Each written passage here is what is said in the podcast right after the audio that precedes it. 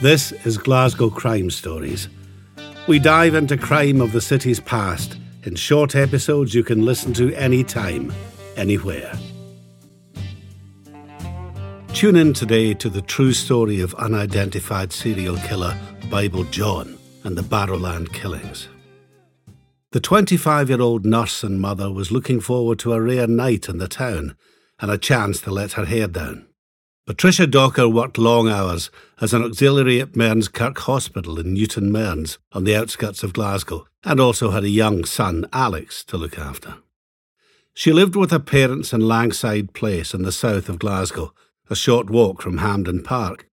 Five years earlier, Patricia had married Alexander Docker, and the following year, their son had been born. By 1968, Alex Sr. was a corporal with the Royal Air Force in Lincolnshire. Their marriage was on the rocks, and she moved back to Glasgow with young Alex to live with mum and dad. On Thursday, February the 22nd, 1968, Patricia was in her best clothes and had taken time to look her best. It had been bitterly cold that day, so she had also wrapped up well in a duffel coat, which had a fur collar. Patricia told her parents that she was going to the upmarket Majestic Ballroom in Hope Street in the city centre but for some unknown reason, she went instead to the more downmarket Barrowland Ballroom in the city's Gallowgate, about two miles away, where they had a regular over 25s night. Whatever the reason, this white lie was to have major consequences for the police murder investigation that would quickly follow. Patricia's naked body was found on a Friday morning in Carmichael Lane, just a few hundred yards from Langside Place, by a local man who kept his car in a lock up garage there. He was heading to work when he made the grim discovery. Ligature markings around Pat's neck suggested that she had been strangled, possibly by a belt. She had also suffered blunt force trauma to her face and head. The victim's handbag, watch, and clothes were missing. Her clothing was never found, although her handbag was later recovered from the river cart. Extensive door to door inquiries in the area produced a witness who recalled hearing a female scream, Leave me alone! Little useful forensic evidence was discovered at the crime scene, which hadn't been preserved well and had been trampled underfoot by a number of senior detectives and other police officers. When Patricia failed to return home that evening, her parents assumed she had spent the night with a friend. Later that day, the young mother's body was formally identified by her distraught father, John Wilson. Detectives had got a name from an ambulance man at the scene who recognised the nurse from Mearns Kirk Hospital. The murder investigation was initially hampered by the fact that they didn't realise she had been at the Barrowland. A post mortem indicated Patricia had probably died shortly after leaving the dance hall and arriving in Langside with her killer. As the weeks turned into months, Local officers met a wall of silence in their bid to find her killer. The usual appeals to the public for information provided little of any use. The attack had happened late at night, when most people were in their beds or at home watching television. Unusually, Patricia had gone to the dance hall on her own. Had she made a date to see someone there? A date with death? After two weeks, most of the detectives were moved to a triple murder inquiry in Govan, leaving the local officers to try and tie up the loose ends before it was wound down and put into cold storage. Patricia's parents were left to their grief and their pain. However, eighteen months later, a second woman's body was found in a tenement close in Mackeith Street, Bridgeton, in the east end of Glasgow. This turned out to be a single mother of three, Jemima MacDonald, who lived nearby. She was last seen alive at the Barrowland Ballroom, where she had spent the night dancing. MacDonald was a Barrowland regular, and her sister, Margaret O'Brien, took care of her three children in her absence. She was seen by several people in the company of a young, well dressed, and well spoken man. Shortly before 1 a.m. that morning, O'Brien became concerned when her sister failed to return home. Later the same day, she began hearing local rumours that young children had been seen leaving a derelict tenement building in nearby Mackeith Street, discussing a body lying there. By the Monday morning, O'Brien was so concerned that she herself, fearing the worst, walked into the old building. There she discovered her own sister's extensively battered body lying face down, with her shoes and stockings lying beside her.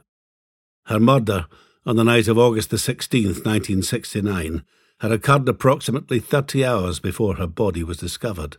Like Patricia, she had been menstruating at the time of her death, and there were signs of strangulation. Police inquiries into MacDonald's movements on the night of her murder produced several eyewitnesses who were able to accurately describe the man with whom she had been seen in the company of at the Barrowland. Door to door inquiries on Mackeith Street also produced a woman who remembered hearing female screams on the evening of MacDonald's murder. Officers obtained an identikit picture of the man last seen with the 32 year old, and the image was released to the newspapers and television, the first time such a step had been taken in a Scottish murder investigation. However, like the Patricia Docker murder, the second investigation soon ran out of steam. Unusually, no official connection had been made with Patricia's death at the time, even though both murdered women had been at the same dance venue and apparently left with someone they had met there. On October the 31st, 1969, a man out walking his dog discovered the body of a third young woman, Helen Puttock, 29, in the back gardens of a tenement home in Earl Street, Scotstoun. She had also been at the Barrowland Ballroom that night and left with a mystery man. Crucially, Helen's sister, Jean Langford, had shared a taxi home with her sibling and her new admirer. For the first time, the police had a proper eyewitness to a possible suspect. Jean told the police that both she and her sister had got chatting with two men who were both called John. One had said he worked as a slater and lived in Castlemilk. The other had been a well spoken man who did not disclose where he actually lived. After being with the two men for just over an hour, all four left the Barrowland to head home. John, who had been Jean's dance partner, walked to George Square to board a bus, while Langford, Puttock, and the man who had been Puttock's dance partner hailed a taxi. The trio set off from Glasgow Cross, making a 20 minute journey across the River Clyde to the west side of the city. Langford told detectives that her sister's companion had said that he didn't drink and repeatedly quoted from the Old Testament during the time they conversed with him in the taxi. He had also referred to the Barrowland as an adulterous den of iniquity, disapproving of the married men and women who went there. The suspect was described by Jean Langford as being a tall, slim, and well dressed young man, aged between 25 and 30, with reddish or fair hair rounded neatly at the back. Though at one point, two bouncers who saw the couple together dismissed this description, claiming that the man in Puttock's company had been a short and well spoken individual with black hair. During the taxi ride, the man had explained to the women the reason he refrained from consuming alcohol was due to his strict upbringing, before adding, I don't drink at Hogmanay. I pray. Jeannie also crucially described him as having overlapping front teeth. She was dropped off at her own home in the West End before the taxi continued on to Scotstoun with Helen and the well spoken stranger. It was the last time Jeannie saw her sister alive. After Helen's death, it was decided to link all three murders into one investigation based at Partick Police Office because of their similarities and the connection with the Barrowland Ballroom. Then, the man in charge of the triple probe, Detective Superintendent Joe Beattie, also revealed details about the biblical references, adding, I'm positive this man comes from Glasgow or nearby. I do not think he is a religious man but just has a normal, intelligent working knowledge of the Bible that he likes to air. Jeannie later worked with Lennox Paterson, Deputy Director of Glasgow School of Art, to create the famous artist's impression of the subject, who had already been dubbed Bible John by journalists. The last possible sighting of the suspect was made by both the driver and conductor of a night service bus, who noticed a young man matching Langford's description getting off in Dumbarton Road, Scotstoun, around 2 a.m. that morning. He appeared dishevelled, with mud stains on his jacket and a bright red mark on his cheek. Was this a sign that Helen had struggled with her killer and fought for her life? The man was last seen walking towards the public ferry to cross the River Clyde to the south side of the city. The murder of Helen Puttock held remarkable similarities to the two previous murders, further raising suspicions that all three murders had been committed by the same individual. All of the victims had been mothers and had met their killers at the Barrowland ballroom. They had also been escorted home and murdered within yards of their doorstep. All three had been menstruating at the time of their death. Had the women been murdered because in each case they were unable or unwilling to have sex for that reason? Due to the suspect's hair being unfashionably short for the time, more than 450 barbers in the Glasgow area were shown the new drawing of the suspect to see if they recognised him as a customer. Dentists were asked to examine the records to see if they had a male patient with overlapping teeth. More than a hundred detectives were assigned to work full time in the case, and thousands of witness statements were taken. Teams of young detectives, male and female, were instructed to mingle with the dancers at the Barrowland in Glasgow over the weeks to see if they could pick up any clues as to the killer or killers' identities. It was also possible, but unlikely, that they might return to the scene of the crimes to target another victim. Despite the extensive manhunt and resources that went into the investigation of the three murders, the trail went cold, and the inquiry was slowly wound down. One theory was that the perpetrator had been jailed for an unrelated offence and therefore disappeared off the radar.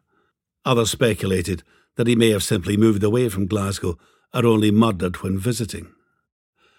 One theory was that the well dressed, well spoken subject might be a military man. As a result, police circulated copies of the Bible John drawing to British Army, RAF, and naval bases at home and abroad. Former police chief Joe Jackson worked in the Patricia Docker case and was later called into the Bible John investigation. He says the white lie told by Patricia to her parents about going to the Majestic rather than the Barrowland created a needless hurdle in the crucial early stages and may have allowed the killer to escape.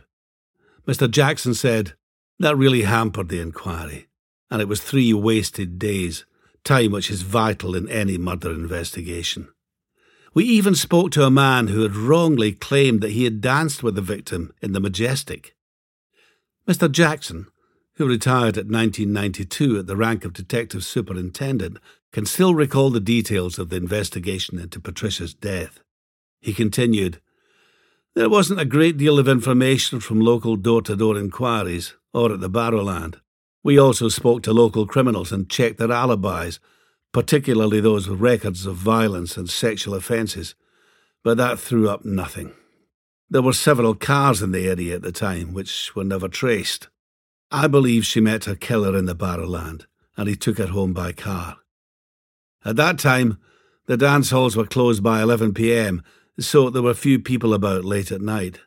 Most folk would be in their beds, which made tracing eyewitnesses even more difficult. Mr. Jackson travelled with Joe Beattie to several military bases in Scotland and England to interview possible suspects. Helen Puttock's sister also accompanied them on a trip to Catterick in North Yorkshire. Mr. Jackson feels that too much reliance was placed by Joe Beattie on the eyewitness accounts of the suspect.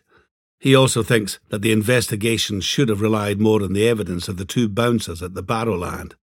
They had seen the suspect with Helen Puttock and described the much shorter man. They had also been present when he had complained loudly about losing money in a cigarette machine. Mr. Jackson added, Their evidence did not seem to count for much with Mr. Beattie. I don't know why, even to this day. The fact that the suspect quoted from the Bible is not particularly significant either. Most people at that time would have some knowledge of the scriptures, as religious education was compulsory in school. He was obviously trying to impress the women to make them feel comfortable in his presence. I think Joe Beattie later realised he had made a mistake by going so public about the biblical references. Mr. Jackson is not convinced by the image created of Bible John after the third murder. He said, The artist's impression is highly stylised. He was made to look like a film star. It was not what we were looking for. What we got was a portrait of a handsome young man rather than a look-alike. It meant we were probably looking for someone who very likely didn't exist. For years after the third murder, the case lay in cold storage, subjected to the occasional review when new names were put forward. And then in 1996, the case was suddenly reopened, more than 25 years after the last murder. Strathclyde police exhumed the body of John Irvine McInnes from a graveyard in Stonehouse, South Lanarkshire. It followed a review of the case by officers based at Partick Police Office using the then fledgling DNA technology. McInnes, who had served in the Scots Guards, had committed suicide in 1980 at the age of 41. He had been the cousin of one of the original suspects in the series of murders. A DNA sample was taken from McInnes's body for comparison with semen samples discovered upon the stockings with which victim Helen Puttock had been strangled.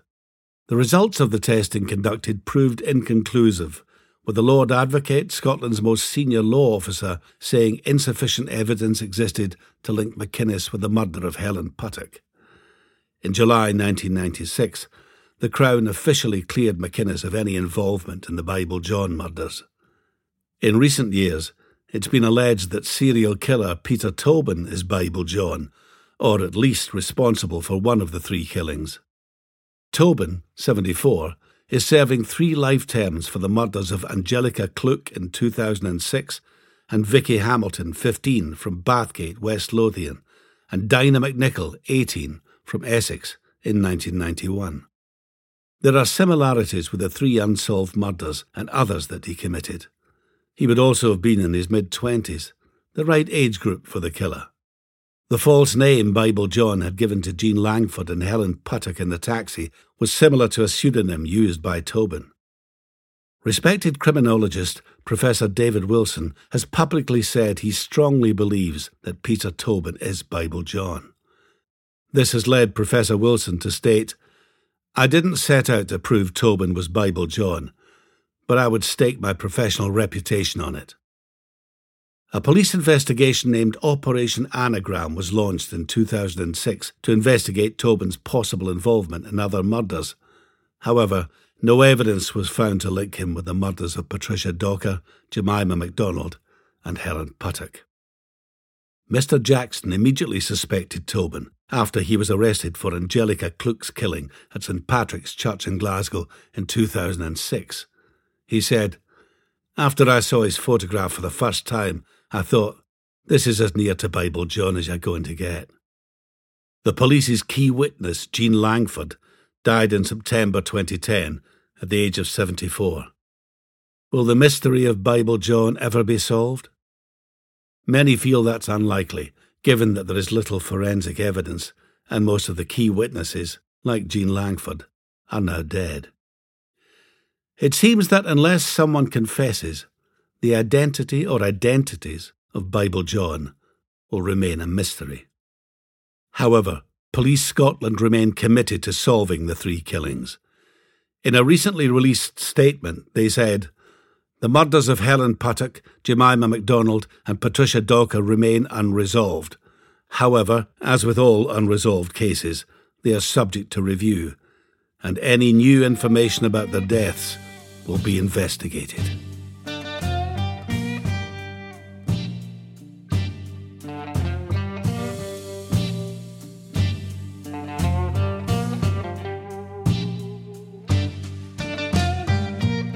This podcast was brought to you by the Glasgow Times.